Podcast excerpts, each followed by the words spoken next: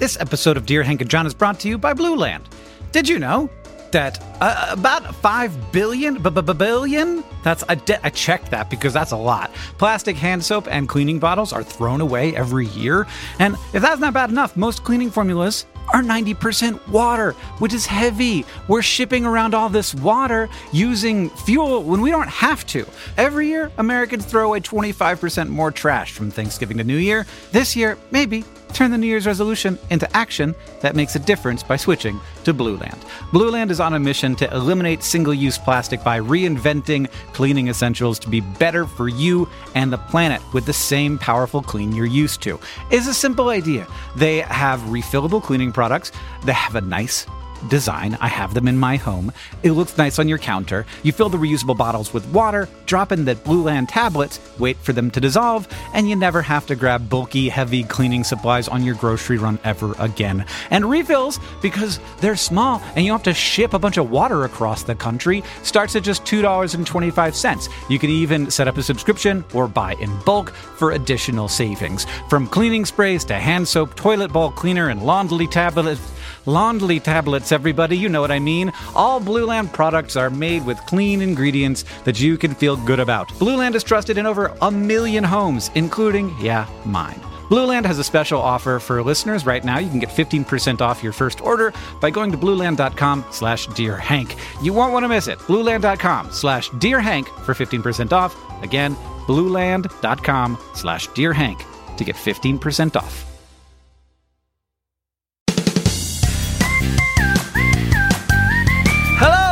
To Dear Hank and John. Or as I prefer to think of it, Dear John and Hank. It's a podcast where two brothers answer your questions, give you dubious advice, and bring you all the week's news from both Mars and AFC Wimbledon. John, I heard about the terrible news about the Awesome Coffee Club. Oh. I heard that it got decafeinated. Oh, no, you've made a mistake, Hank. It got decaffeinated. Oh, that's beautiful. Right. That's right. We're making decaf coffee. AwesomeCoffeeClub.com. Hank. Yes. We were just talking on the phone and you were like, hold on, before we start recording, I have to think of a joke. And then you said, oh boy. And then the little voice came from on high and said, call ended. And I was like, were those the last words my brother will ever speak to me? Oh boy. And then a rock just came through the window. Well, there was like 45 seconds before I called you back, because it is always me who has to call you back. Even I was just looking at jokes. I know. Like earlier in that conversation, it happened previously as well, and you hung up on me, and I waited like 2 minutes, and then I was like, I guess I'll call him back. And but anyway, it's true. So you're the initiator. Like that, I know. There has to be someone. You count on me to be the older brother. It's good to divide it up so that you're not both calling each other at the same time. Sure. You always call. So anyway, my point is that you said, oh, boy, and then it said call ended. And in the intervening minute before we reconnected, I had two full kind of thoughts. You know how you can like speed through, you could kind of speed run a worry. That's my specialty, actually. Mm-hmm. Like, okay. You think that like Cosmic is good at speedrunning Super Mario Brothers. You should see me speedrun contamination OCD fears. It's incredible. But okay, what did I do? How did I die? Well, so first I was like, he died, and he said, oh boy, because the gigantic rock fell on his garage and he is no more, and this is terrible, and what a loss for the world, but more importantly for me. And then the second thought was, what if Hank just got so kind of overwhelmed that he reached the breaking point all at once, and he just said, oh boy, and then he just disappeared. Like, ended. Exactly. Like my phone disappeared. My like the proverbial father going out for a gallon of milk, never to return. I vanish. He's just gone. I am now proof that matter can be destroyed. It was too much energy. It all just sort of, and then it was gone. Anyway, I'm really glad you're here. Really, really glad, because I've become newly aware that at any moment you might not be. So Thank you for being here. Well, I want to say a quick apologies for last week's episode where we completely stopped answering questions from our listeners, providing you with all the week's news from Mars and AFC Wimbledon. Failed to do the sponsor reads and incredibly failed to do the Project for Awesome messages. It was a special episode. We didn't do the sponsor read? That's so weird. Fell in love with our format, people. That's what happened. We fell in love. I'm so curious. I haven't thought to look if anybody's had thoughts about doobly-doo. I did ask Craig about doobly-doo, and he said this seems like it would be hard. Yeah, you know, the main thought that I've seen about doobly-doo from people is, why don't you do doobly-doo with Dropout or doobly-doo with Nebula, which I could not agree with more. Why? Or doobly-doo with Netflix. Tell Netflix, hey, y'all, you know what's wrong with your format? Y'all are spending like $150 million making a Martin Scorsese movie. For $150 million, we'll give you 3 streaming platforms. We'll give you Paramount Plus. Give us $150 million. We'll go out. We'll buy Paramount Plus. We'll get their whole library. But then more importantly, we're going to do this thing called doobly-doo that's got game shows on it. But they're like game shows filmed in a basement. We're going to give you 326 episode seasons. It's going to be fun. You could make 1 2-hour movie, or you could make 3 million minutes of high quality content. Yeah. All right, Hank. Yeah. Let's actually answer some questions from our listeners this time. I think that's a great idea. I don't have the questions open. And we've been talking for so long that I'm like hungry now, and I'm not sure I can do this, but I'm going to try. Okay, we've got a Project for Awesome message to read from last week from Allison from Madison, Wisconsin, to Lily and Becca. To my dearest Lily and Becca, we all miss you terribly and hope this message brings you the spot of joy you needed today. The Spice Cabinet requests you visit soon for car smashing and book reading, sending all our love across the country. That's lovely. I don't know what any of it means, but it was a great Project for Awesome message. And if you want us to record a Project for Awesome message that will air sometime this year for you, check out the Project for Awesome, projectforawesome.com, February 17th to February 19th. John. Yes. This first question comes from Kim, who asks, Dear Hank and John, I was thinking about ants this morning because ants are great, and also because I've heard that the amount of ants on Earth weigh as much as the amount of people on Earth. Genetically speaking, though, only the queen ant can reproduce, and all the worker ants are more like wireless appendages. So does that mean that anthills are actually just one person? Follow up, if I may. What would the best and highest use of wireless appendages be? On a whim, Kim. We've got a number of issues, but I want to bring up something else, unless you have something immediately you'd like to say. I don't. I recently was on Twitter and I said, isn't it sort of cool that we, like, of all the billions of years the Earth has been around, we happen to live at the same time as the largest organism on Earth? Yeah. And then a bunch of people were like, which one is that, Hank? I was thinking of the blue whale. But you should never specify, Hank. That's one of the great rules. If you want to increase engagement, don't specify so people just can argue. They can have a fight in the comments. And I did walk away from Twitter at that time, so they fought without me. And I didn't see this all until the next day. And a number of people were saying that Pando, the aspen grove, is the largest organism on Earth. Certainly is in contention for the title. Great aspen grove. Some people say the best.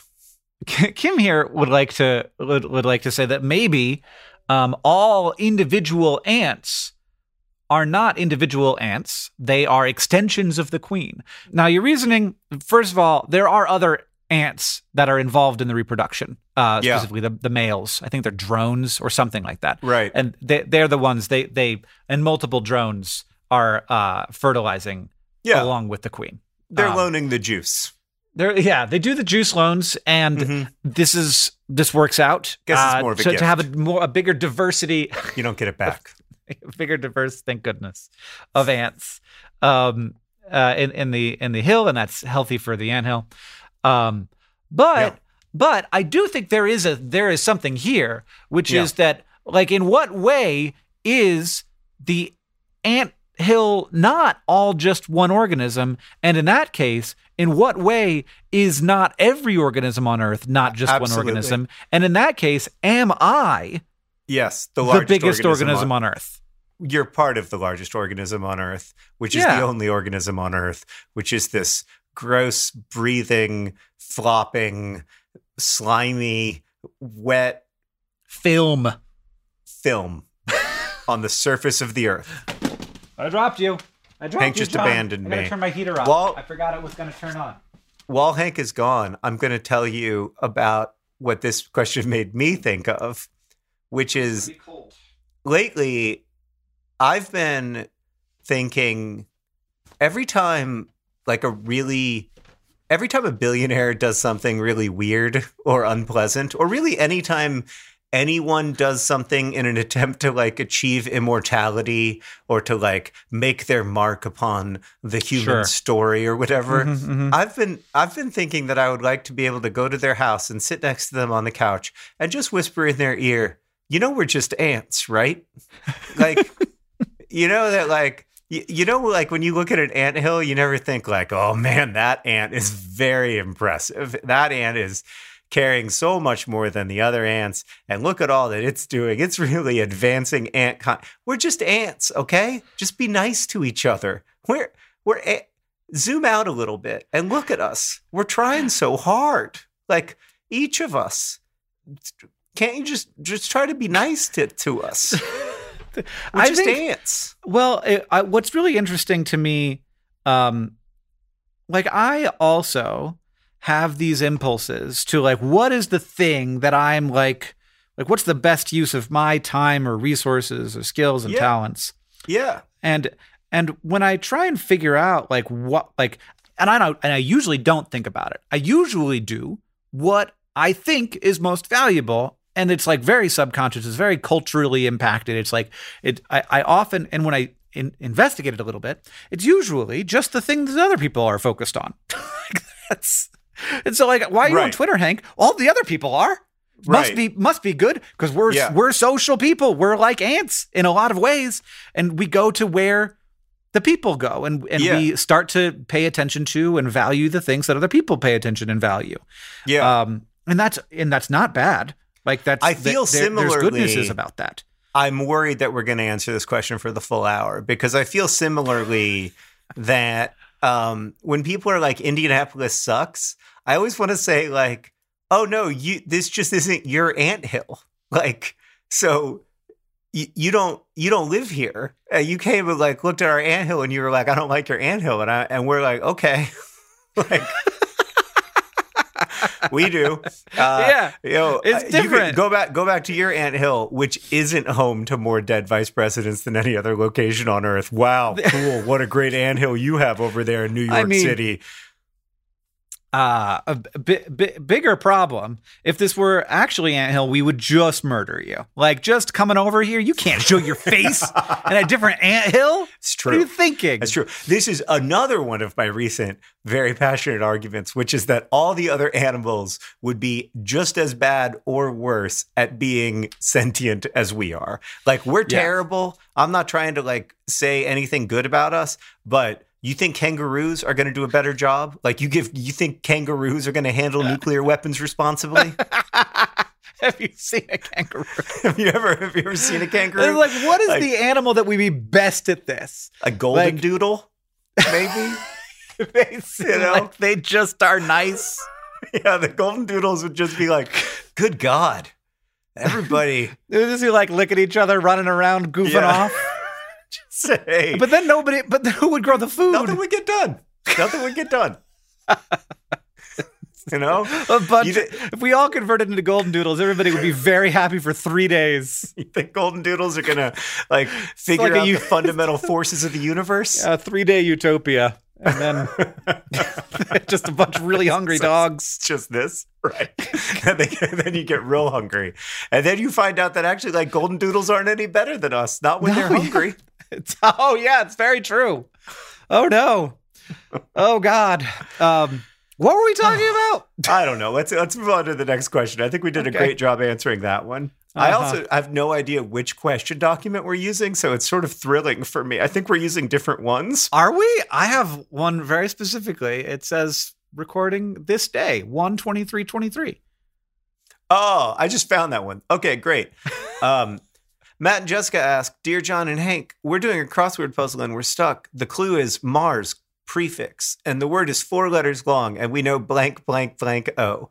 Thank you, Matt and Jessica, for reaching out with the kind of, breaking news question that we're best at answering here at Dave, Hank, and John. Like, if you have an emergency that needs dealt with today, don't call 311. Yeah, we were supposed to use Email these questions us. Last week, too. So, what is it, Hank? Is it Morrow?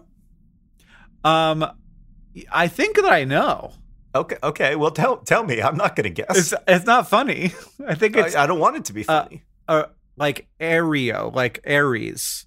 Aereo. Oh, A-R-E-O, like area. I can, as somebody who makes crossword puzzles, I can picture the problem that the creator had that led to Aereo instead of area. There we go. We answered the question. Next question. Hank, this is the episode where we answer lots of questions. Good. To make up for last time. Give me a bunch of Mars trivia. I'll slam them out. All right. You give me one. John, this next question comes from Kai, and I think that you'd be very good at it. Right. I have currently been struck by a cold, and not to be dramatic, but this virus in my nose is ruining my life. As I language in my self-pity and my inability to breathe out of both of my nostrils, I was struck by a thought. When olden times people, like pre-germ theory, got colds, did they think they were gonna die? How did they know if they were or weren't dying? Thanks. Bye-bye, Kai. Yeah. I have this thought fairly frequently when I'm very sick. I'm like, is this it? Right. Like, how do I know the difference between this feeling, which is very bad, and the one where I'm actually maybe not going to make it out?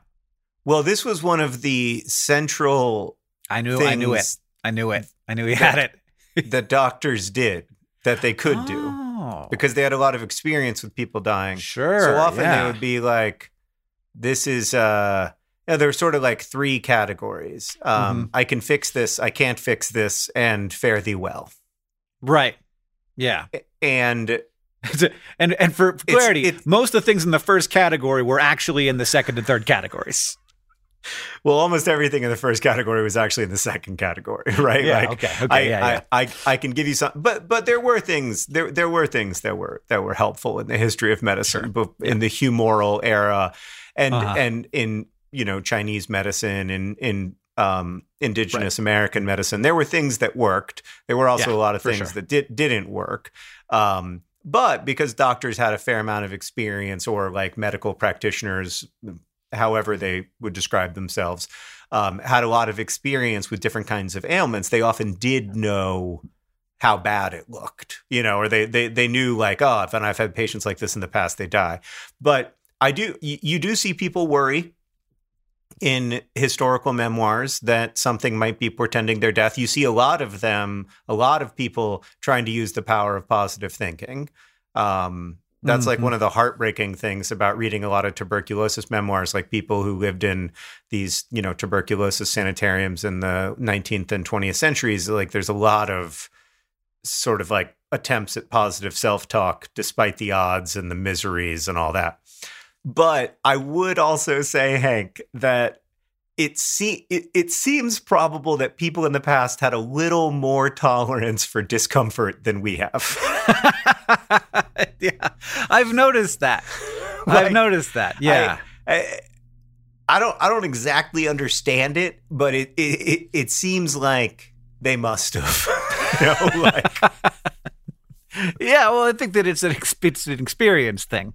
You have more discomforts. You'll be like, well, this isn't as bad as that other one. You start to be maybe a little more. Whereas when I had COVID, I was like, this is as bad as it gets, because it's as bad as it's gotten for me. Yeah, I mean, when I had meningitis, I was like, the idea that you could live with this without pain medication is unbearable. You know what I mean? Like, so yeah. All right. Next question. This question comes from Anonymous, who writes, Dear John and Hank, I live in Canada and I work in healthcare. My province is currently experiencing provincial government policies that are undermining public health, and premiers are minimizing the influence of experts, which is very troubling.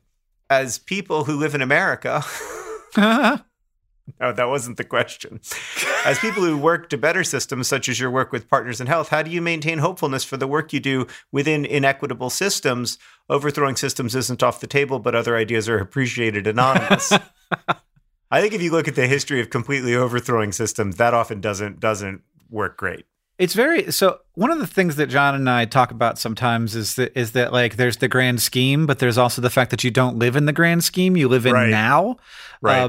So as far as now goes, it like there are these people who have prejudices and they have fears and they also have ambitions that they can achieve by preying on the prejudices and fears of other people, and they create they create systems that hurt people because of that. Right. And I don't know what to do about them, except to, recognize that because of that, things cannot change as fast as they want, and that the world is not going to be the just and fair place that it should be. Mm-hmm. And I also, one of the things that I have done is I've read about this. I read a book called High Conflict, which is about the ways that conflict moves from productive to unproductive and how to move it back and how very hard that is, but how it happens over and over and over again, even in cases where people are literally killing each other. Wars end and people share those spaces that they once killed each other inside of.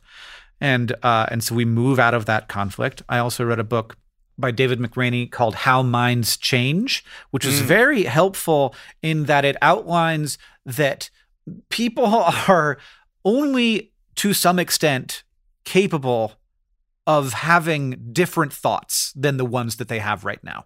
Like it is not easy and slow path. And like, it's so frustrating, like that the world cannot be just and fair. But it is very helpful to sort of understand some of the mechanisms, like actual physiological mechanisms of how brains work and the kinds of conversations that lead people into feeling safe enough to even question their own perspectives, which they often do not feel. And I think conflict in particular is a place where you are least likely to be able to, when you're in the middle of that feeling of high conflict. Yeah. But so reading about that has been helpful to me because it has been made me a more productive person in those conversations, I think. But it does not make the frustration go away. And it does not make the injustice go away. Right. I think that if you stop at a place of being pissed off about injustice and all you can feel in the face of injustice is hopeless, it sucks. It's really miserable. Like it's a really difficult way to go through life. And I think there is evidence, not that the world becomes just, but that it can become more just. If you look at Canada's history of how inequitable Canada's healthcare system was 100 or 200 years ago, I think you see that there is a possibility of things getting better. The fact that there's a possibility of things getting better, I think critically also implies that there's a possibility of things getting worse. Mm-hmm. And I get frustrated sometimes when all the, the utopian crowd is like, oh, these are problems that like will naturally fix themselves. Like, no, these are problems that fix themselves because Anonymous is working in healthcare, right? Like these are problems that get addressed because millions of people are coming together to make frustrating, incremental, little by little change over decades and over centuries. And I think we should be pissed off. I think we should be pissed off about injustice. I think we should be pissed off about the places, and there are many of them, where the world is moving backwards. Mm-hmm. That's infuriating. Mm-hmm. But I also think that the correct response to that is not hopelessness. I totally agree. I was just listening. I wasn't thinking. I'm glad you agree with me. That's all that matters. I just want my brother to agree with me. We need to find more points of disagreement, John, for sure. Yeah, I'm a little frustrated with that as well. I feel like you haven't done a good job of being annoying recently. And when we do disagree, it's always kind of fake and people can tell that it's fake. And I would like to have some real hardcore disagreements that are real. I bet we could find some. I would like to. All right. What about the divinity of Christ? That's a joke. We shouldn't get into that on a public podcast. For sure. I think that people should believe what they feel is helpful. Well, it's not just what I feel is helpful. It's what I feel is true, but we don't have to get into it.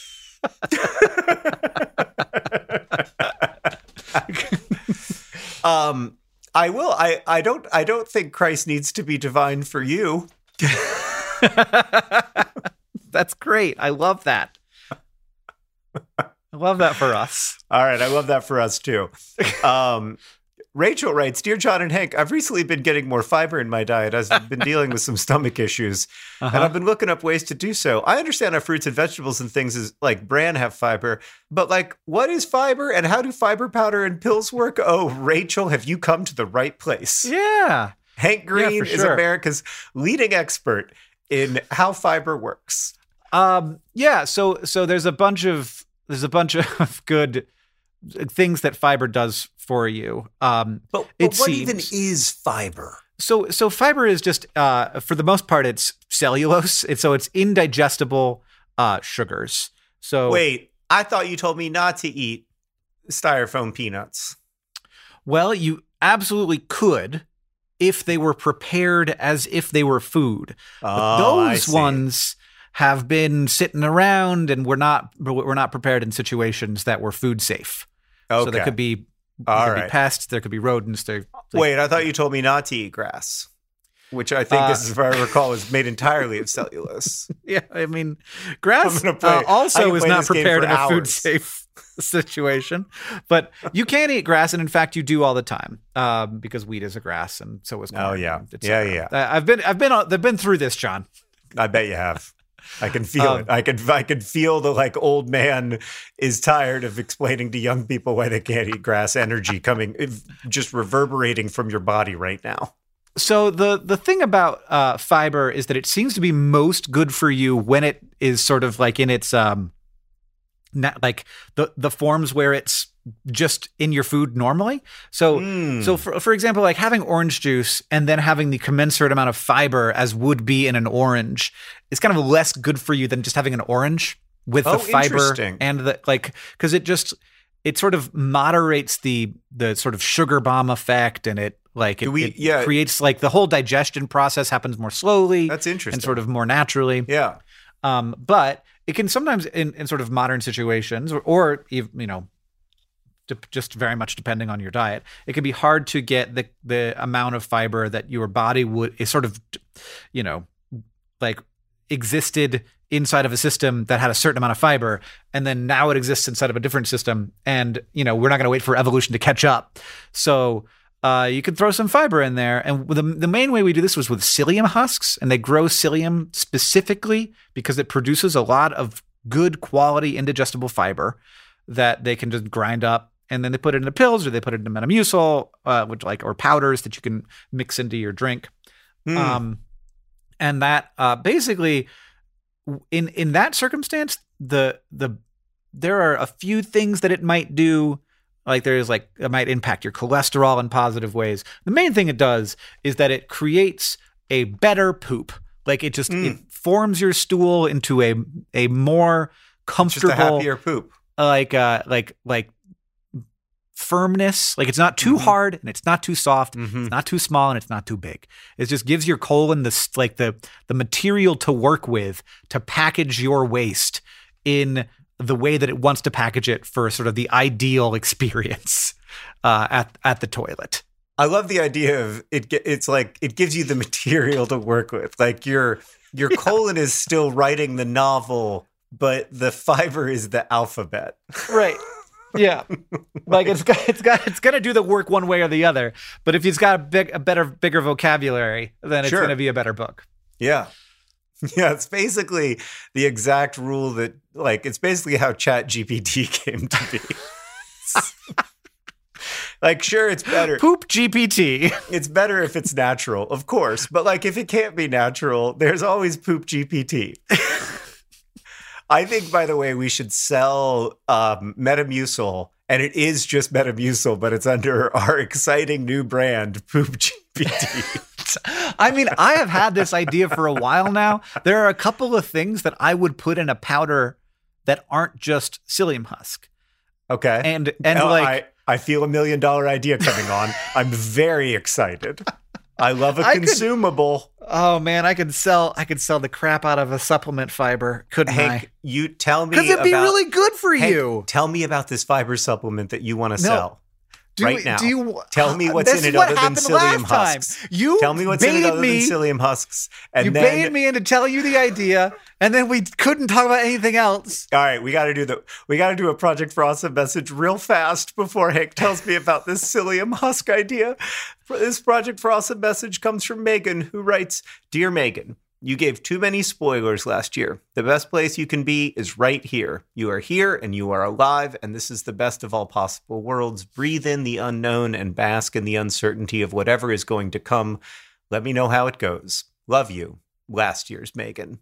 P.S. Nice. Send my love to Baxter. He is the best thing to happen to me." Well, that's nice.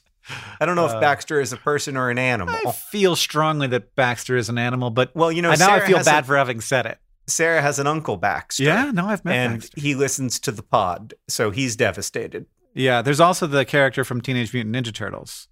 I don't think I know about the character from Teenage Mutant Ninja Turtles. I don't know why that one stuck around, but as far as I can remember, no, Baxter was not like the kind of guy you'd want to have around. Oh, he was a naughty man. Yeah. I think. Well, no. Yeah, he was a fly. He was a man who turned into, he was like the fly, but it was he was the fly of the Teenage Mutant Ninja Turtle universe. Yeah. This is a great attempt to get me to get off of the topic. Which reminds me, John, this podcast is brought to you by Baxter from Teenage Mutant Ninja Turtles. Yeah. He was absolutely a fly man, probably made in the exact same way as The Fly with Jeff Goldblum, but more comedic and not the kind of guy. I think he was a big nerd, if I remember correctly. Oh, God forbid. Today's podcast, of course, is also brought to you by my wife's Uncle Baxter. My wife's Uncle Baxter, great guy. Went skiing with him once in Vermont. Very, very funny man. Lovely. Nice. Gave us 18 highball glasses inscribed with our initials when we got married.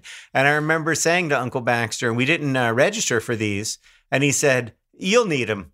And he was right. Nice. He was absolutely 100% right. You talk about those highball glasses. Whenever I bring one out, you're like, Baxter. I know. Those are Uncle Baxter's highball glasses. It's the only wedding present I regularly use.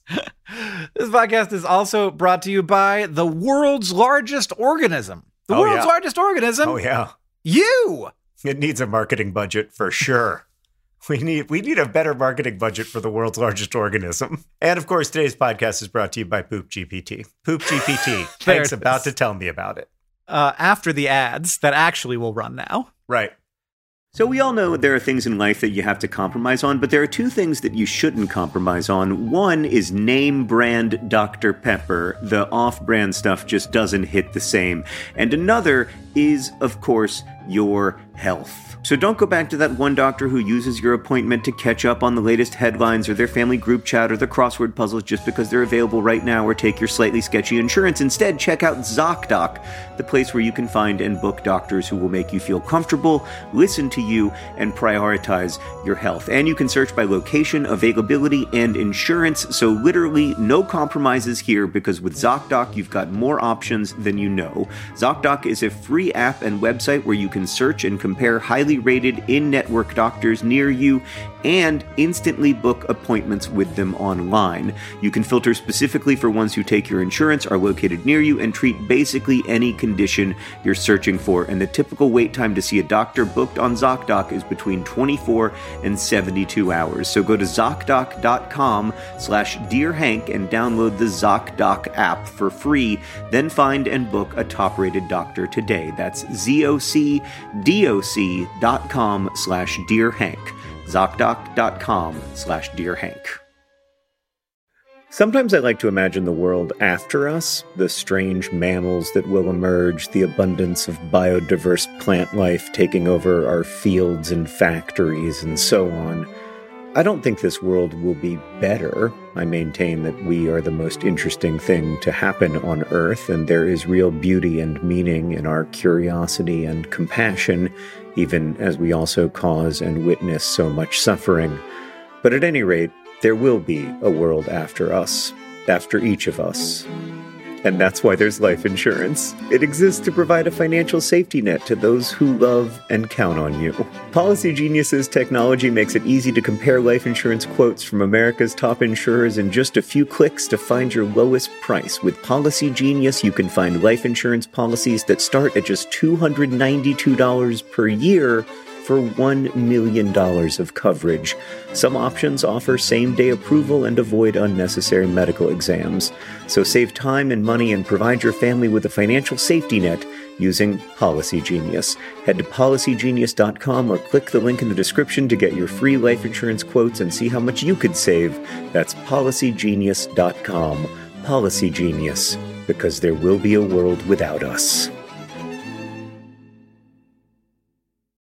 So it's very rare when we hit something on SciShow that actually does the thing that it says on the package. Sure, of course.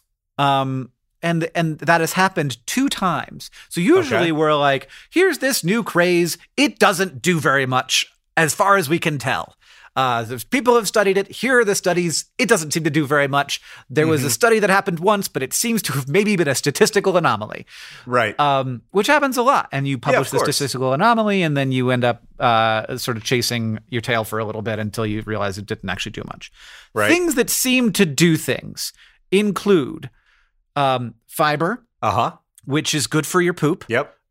Lion's mane mushroom, which seems to be legitimately good for like brain health. Oh, we don't really know why, but it's like helps keep nerves healthy. Okay. I started taking it when I was having shingles, just because we made this episode about it, and I was like, shingles is a nerve problem, so I'll start doing that. And then the other thing is there was a study that like there were these individually some interventions that had shown really small effects, but when you put them all together, they had a much larger, very noticeable dose-dependent effect, which is, you know, like placebo-controlled, et cetera. And it was exercise, which you cannot put into a powder, unfortunately. That's very unfortunate. You actually just have to do that. Ugh. Vitamin D, which you can, and then fish oil, which probably would be also a little bit tricky to get into the powder. But that was a clear decrease in odds of cancer, and it seemed to me like I should be taking these things. Like, this study, I believe in it at this point. And so I should be doing this, but I'm not, because I always forget to take my Metamucil, or I forget to take my lion's mane. And because but if I had it all in one thing and I could do it every morning, I feel like I would do it. Right. Hank, I mean, I'll be honest with you, an actual evidence-based fiber supplement would be amazing. First off, I don't think there's any reason why Metamucil should own the fiber supplement world. No, they don't. There's lots of others. But my point is that, do the others give their profit to charity? Oh. Coming back around. Now we got the real juice in the tank. Yeah. Awesome Poop GPT Club. Oh, boy. I'm going to want a bunch of people to at me. That's a very good idea, Hank. With the best brand name for this idea, because it's not Poop GPT. It's probably not Poop GPT, although not. my heart wants it, but I think that my heart says yes, my head says no. My head says that like Poop GPT is never going to be like $1 billion charity brand. Mm-hmm. They didn't call it Newman's GPT when they were naming the salad dressing, you know? Yeah. So it's evidence based for some reason. Newman's GPT. I love the idea of a Chat GPT competitor coming out and it's like, hey, it's me, Nell Newman, Paul Newman's daughter. Do you really want to trust your AI to people who are going to spend the profit on making themselves richer, or do you want to trust my new Chat GPT, Newman's Own GPT? This is a very good idea, Hank. I mean, unfortunately, it's maybe the best idea you've ever had. Like, why? It's been bumping around in there for so long. I just had never said it out loud. I can't believe we had the idea for you to get a brand deal with Metamucil, but we didn't have the idea for you to just take away Metamucil's market share and give the money to charity. The idea of just a fiber supplement on its own wasn't that good, you know? It's pretty good. There's so many of them, and they're all like funded by venture capitalists, and they're like, there's so many. There's a bunch of these. That to me is a sign that it's a good idea, because none of those venture capitalists are going to give their. Yeah, but I don't want to fight with them. I guess I hear you, but I also disagree with you. You are fighting with Big Sock, you know. Like I guess, you're taking down all the sock venture capitalists, which there are a surprising number of, actually. I was in the store the other day. It's actually sort of shocking, the number of sock venture capitalists, more than you'd think. Same with coffee. Yeah, there's a lot of people in the sock business. I keep going deeper and finding new ones. And so we don't mind being at war. I don't mind being at war with Big Coffee. We don't mind being at war with Big Sock. Why not go to war with Big Fiber? Big Fiber. Stop giving your money to Big Fiber. We've got the fiber solutions for you. Well, it can't just be fiber. That's the thing. If it's bigger than fiber, then it makes sense to me. It's bigger than fiber is an amazing. No, it's close. It's something like that. It's getting there. That makes me think that this is really a thing. It's bigger than fiber. I love it. Oh, God, I'm tempted to not answer another question, but let's answer one more before we get to the all-important news from Mars and AFC Wimbledon. Yes. Kate asks, Dear John and Hank, what does have a good one mean? A good drive home from the store? A good day? A good rest of your life? Oh, Pumpkins and penguins. This is the thing. That's the thing about have a good one. It's harder to do wrong. Yeah. That's like how when I was a kid, I remember I would hear my dad anytime he would like see somebody, he didn't say have a good one. He would say take care, and I would always be like, what? But if you just take out the preposition, you solve the problem. Yep. Have a good one. And you decide. You decide what kind of one. What constitutes a good one for you? Can I ask you a question that's related to this question? Absolutely. When is it okay to compliment someone? Is it ever okay to just toss out what I think is a quality compliment to a complete stranger? Okay, so I'm just going to tell you right now, you're veering on old men. Why can't I tell ladies to smile more? That's not it. You're veering on it. That's why I'm just going to be honest. So is it just guys? Can I compliment guys? Strange guys? Same issue. Same fundamental problem. What you can say is a compliment on a choice. This is my opinion. Yeah. You can say a compliment on a choice, but not if it can easily be seen as objectifying. Right. Well, I think you can give a compliment on somebody's ideas. Like whenever somebody says something that I find unusually interesting, I do try to say, I think that's a very good observation. And that is a compliment, but it's not a compliment that makes anyone hopefully feel uncomfortable. Yeah, the other day I was walking down my neighborhood street, and there was a woman who had clearly just been to the grocery store, and she was walking her groceries home. Yeah. And I looked at her, and I had the thought, she looks like she's ready to take on the day. And I was like, I want to say that to her. I want to be like, you look like you're ready to take on the day. Because then I thought, I'd like someone to say that to me. Well, first off, you don't. You don't look like you're ready to take on the day. I hate to tell you, but you don't. I know. You look that's like, the thing. You look That's why I want somebody to say it. I want them to be honest with you. I want them to have misinterpreted the situation and to think that I'm ready to take on the day, even though I'm not. So I think that if you're over 80, you can say you look ready to take on the day. Absolutely. But I think you've got to hit that 80th birthday where you're allowed to become a sort of a genial older gentleman who has maybe a catchphrase, like not top. I was the first one that came to mind was top of the morning to you. You look ready for the day. Yeah, but not that. But not that one. You got a couple, but the good news is you got like 30 years to come up with your catchphrase. True. Yeah, I'm ready. Maybe it's, I'm gonna be a fun older gentleman. Oh, I really want to be an eccentric old man. Maybe it's hey-o. I want to put on a plaid suit every morning. What was it you said to me when this call started? I don't remember. It was so long ago. I don't know. You said, "Oh God." Oh no! Yeah. Oh, no. Maybe your catchphrase will be what you said to me right before hanging up on me. Oh no! That's everybody likes to hear that one. Just like see a person. Oh no! You know what I said to this woman instead? What? I said, "Careful out there," because it was really slippery. Oh, that's a great one. I love "careful out there." Careful out there is like take care, but it's even more specific. It's just like. Well, the only thing about careful out there, now that I think about it, is that maybe it's creepy. You know, like maybe it seems like there's a threat and it's me. You don't want that. You don't want that. Yeah. You don't want that. Maybe you can't do careful out there. That's what I like. Yeah. And maybe hey-o is too aggressive. If you're like 80 years old, though, and you're not a threat anymore. Yeah. Very clearly. You could definitely. You never know, though. You never know. I don't know. I think you can compliment somebody's choice of orange juice. I think you can be like, I love orange juice. Oh, you could be like, I notice you've got a really high quality fiber supplement that also uses evidence-based strong studies to add other ingredients, including lion's mane mushrooms. That's right. And then you can be like, you know who makes that? It's me. Hi. Nice socks. I'm the solution. It's me. Those are mine. Nice socks.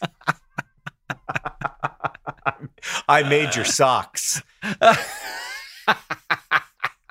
Yeah, maybe that's what you should say, Hank. Maybe that should be your catchphrase. Just walking along. You got to sign up for Newman's GPT as well. That's right. You got to make sure your whole consumptive life is rebuilt around raising money for charity instead of enriching the already rich. Boy, well, I don't think we did a great job. No, it wasn't our best episode, but to be fair, it was better than last week. Nobody liked the idea of us boxing together, which is devastating for me. I think I figured it out. Why? Okay. Because boxing is actually quite violent, and most people kind of don't like that. There's a lot of people in our audience who aren't boxing fans, which was a big surprise to me. I thought they were mostly professional boxing fans. Yeah, I was stunned. I thought that we were... looking at a lot of professional boxing fans. Mm-hmm. So, my bad. I'd like to be able to promise you that I won't participate in any celebrity boxing tournaments, but I'd like to be able to promise 16 weeks to glory is still a thing. It's just what's the glory? Because boxing is great because it is hilarious. Because a lot of other YouTubers do it. We're big nerds. We're brothers. It's very funny. You've got the bit. Yeah. But 16 Weeks to Glory remains a really wonderful title for something. It has to, but there has to be something stupid, like objectively ridiculous that we are working hard toward. Right. And boxing is a good one minus the violence. And unfortunately, it's kind of hard to do without the violence. I don't think any of this can happen until our lives free up a little bit, but I think it should be a good goal to try to make 2023 the year where we could do something like 16 Weeks to Glory in 2024. Yeah, and also Poop GPT. Oh my God, Poop GPT is such a good idea. And then like 10 years. I want it. Like I want it. I do too. That's the thing. I would be a customer day one. Yeah. You could put some prebiotic in there too. Yeah. Whatever, Hank, you know, the science. I'm just here to sell it. I'm going to set up a Tumblr that's going to sell the heck out of it. Tumblr is famously amenable to corporate interference. That's one of their favorite things. They love a brand. I bought a socks ad on Tumblr and I got immediately mad people. Oh yeah, no, they don't want an advertisement. Like Tumblr, the site is like, do you want to boost this post with our special crabulous boosts? Yeah, and I was like, I do. You're right. And then people were like, don't do that, Hank. Yeah. They're like, wow. Nerd. They're like, we don't want this to be a successful platform that will continue to do well. We want this company to lose all of its money. I love Tumblr again, man. I'm back in a big way. I love it, Hank. It makes me so happy. My God. Anyway, thanks for potting with me. Good luck. I'm sure it'll end great. Do you want to do the news from Mars and AFC Wimbledon? Oh, right. That's... Oh, Hank, we've got big news from AFC Wimbledon this week, so I'll start. Okay. Now, Hank, there is a force in League Two football that we have not talked about in a long time. A powerful, powerful force. Arguably the biggest force in the league. It's frozen pitch. Frozen pitch, Hank. There's very little in this world that is as likely to have an undefeated season as frozen pitch. And so AFC Wimbledon's last two games have both been canceled due to frozen pitch. A lot of games around the league have been canceled. Frozen pitch is often in a race with soggy pitch. Soggy pitch is another common reason for a match cancellation, but frozen pitch has had a great season so far. And so AFC Wimbledon have not had a game, but that has not stopped the drama. Okay. So two pieces of absolute stunning news. Okay. Neither good. Oh no. First off, our brilliant 20-year-old Moroccan Messi, Ayoub Assal. Oh no. Is leaving. Just like you said. Just like I said, he's going to Qatar. Oh, wow. A team in Qatar paid. Is that good? Well, they paid us more money than we've ever been paid for any other player. So I guess it's good in that sense, but it's very sad in the sense that I like Ayoub Assal, and also he was essential to our chances of winning. Yes. Since he has not been in the team for January, we have been notably worse. So that's a problem. Yeah, well, that's what's up with good at sports people. Yes. They make you better at sports. They always want to go somewhere else. So he has left. It's very sad. I love Ayoub Assal. I wish him well. I hope to see him play for the Moroccan national team at the World Cup in 2026. And I hope to see him and see it in real life. That would be a huge thrill for me. However, that is not even the most dramatic news out of AFC Wimbledon this week. The most dramatic news is that Brentford, a Premier League team who loaned us two of their players, and then they asked for those players back in January, which kind of sucks. Paris Maghoma was the best one. He's a really good midfielder. And it kind of sucked, and we were annoyed because we were like, oh, but we really like him. And Brentford was like, well, life is hard and full of disappointments. He's coming back. Okay, so that happened. 1 week later, guess who Paris Maghoma just signed for? I don't know. The franchise currently plying its trade in Milton Keynes. Paris Maghoma left us for, I can't even call them our rivals because it's much worse than that. Yeah. Paris Maghoma went from being one of my favorite Wimbledon players to being the person I like least on earth. And I am in third least on earth. Behind Tucker Carlson, and he knows who. He knows the other. The other one knows. We've talked about it. Yeah. I can't believe Paris Maghoma left AFC Wimbledon and a week later signed with Milton Keynes. I cannot believe it. Like, I'm sorry. Oh my God. That's rough.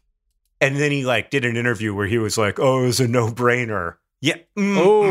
Oof. Yeah. It's not going to be. Not going to be welcome, I think it's safe to say, in South London anytime soon. What's the news from Mars? Were you betrayed by a brilliant midfielder this week? No.